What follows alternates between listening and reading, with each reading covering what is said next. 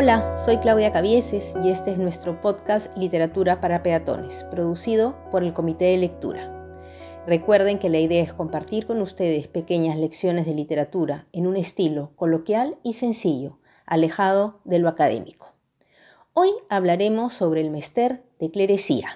Ya había definido en el episodio anterior la palabra mester como oficio, y en este caso se refiere al oficio del clérigo que durante la Edad Media se le decía a aquellos hombres letrados y sabios. Lo que pasaba es que la mayoría de estos estaba vinculada directa o indirectamente al quehacer eclesiástico. Me tomo unos minutos aquí para hablar de la labor vinculada a este mester, que era la de los copistas, que siempre además me ha parecido muy interesante. Eran, en su mayoría, monjes cuya labor eh, consistía en escribir o copiar a mano libros, generalmente textos griegos, latinos, traducían y algunas veces incluso tomaban dictados.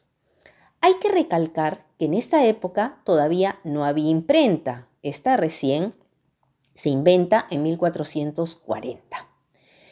Estos señores, los copistas, trabajaban en salas destinadas solamente a ese tipo de labor dentro de los monasterios, que se conocían como scriptorium, y allí podían hacerlo varios a la vez.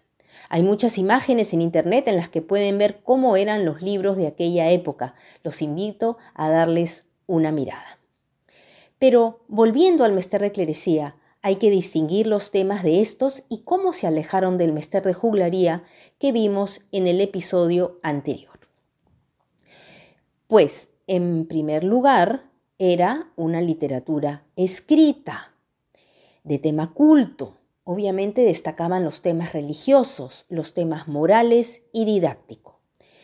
Utilizaban normalmente versos de estrofas más organizadas y desde luego los ejemplares se guardaban en las bibliotecas de los monasterios. Creo que poca gente tenía ejemplares para sí mismos.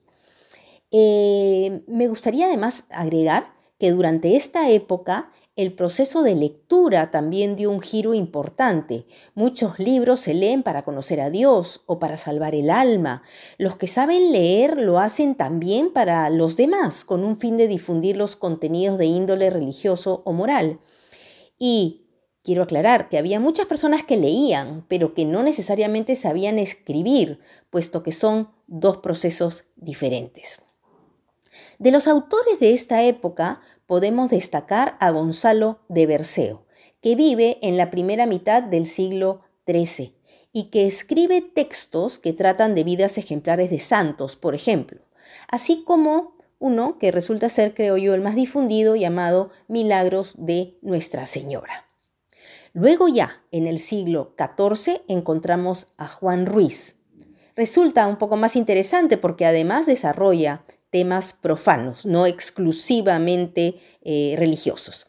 A él también se le conoce como el arcipreste de Ita, un cargo eclesiástico que desempeñaba en la ciudad de ese nombre.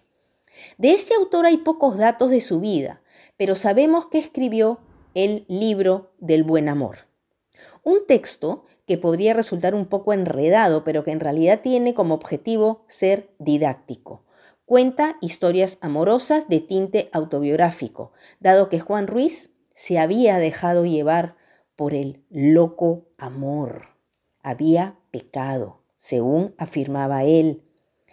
El amor podía enajenar, pero dado que él había recapacitado, era capaz de distinguir entre los efectos de un loco amor y un buen amor.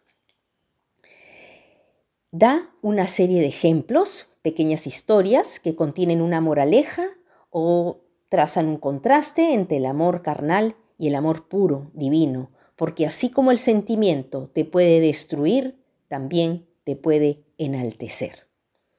Hay una en particular que me parece muy divertida para compartir con ustedes, la del pintor Pitas Payas. Pitas Payas era un pintor recién casado al que le llega la oportunidad de hacer un trabajo lejos de su pueblo, por lo que se ve obligado a dejar a su joven esposa por un tiempo.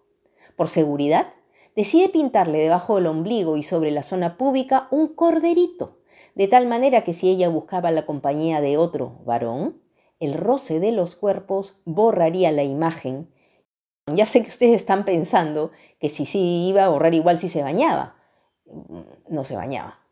Solo de vez en cuando se refrescaban algunas de sus partes nobles. Aquí también viene al caso pensar en esos cinturones de castidad que dejaban los grandes señoras puestos a sus esposas cuando se iban a las cruzadas. Esos eran, disculpen la procacidad, como unos calzones de fierro que tenían candado y ellos se llevaban la llave del candado colgado del cuello. Ni les digo las historias que giran alrededor de este tema. Pero sigamos. El asunto es que ella estaba muy, muy triste y buscó consuelo. Pasado dos años, Pitas anunció su regreso. Entonces ella obviamente preocupada, le pide a su amante que le pinte el corderito. Parece ser que el amante no era muy experto dibujando. Pero se quedó tranquila. A su regreso, el pintor lo que quería era estar con su mujer, no sin antes confirmar que la garantía de su fidelidad seguía intacta. ¿Y cuál fue su sorpresa cuando vio que en lugar del corderito había un tremendo carnero? Y le dijo, Querida, pero que yo recuerde te había pintado un corderito. Y ella muy rápida le contestó, ¿y qué querías? Han pasado dos años. El carnerito tenía que crecer. Paso ahora, como ya saben la historia, a leerles. Es un texto cortito, pero quiero que además se den cuenta de la, eh, del ritmo y la rima de este texto, porque la idea es que también escuchen textos originales. Dice lo siguiente. Era Cepitas Paya un pintor de Bretaña, casó con mujer moza, gustaba su compañía. Antes del mes cumplido, él dijo, marcharé a viajar a Flandes y dones os traeré. Ella dice, Señor, yo bien lo aceptaré, no olvidéis vuestra casa ni a mí, que quedaré. Dijo don Pitas Paya, mi dueña de hermosura, quiero pintar en vos una buena figura, para que así os guardéis de toda otra locura. Ella dice, Señor, haced vuestra mesura. Pintó bajo su ombligo un pequeño cordero, fuese don Pitas Payas, cual nuevo recadero. Estuvo allá dos años, no regresó al primero, se le hacían a la dueña un mes, un año entero. Como estaba la moza poco hacía casada, con su marido había hecho poca morada. Un amante tomó y pobló la posada. Deshizo del cordero, ya de él no queda nada. Pero cuando ella oyó que venía el pintor, muy deprisa envió por aquel su amador dijo que le pintase cual pudiese mejor en aquel lugar mismo un cordero menor. Pintóle con la prisa un adulto carnero, provisto en la cabeza de todo buen apero. Luego en el mismo día llegó allí el mensajero que don Pitas Paya se acercaba certero.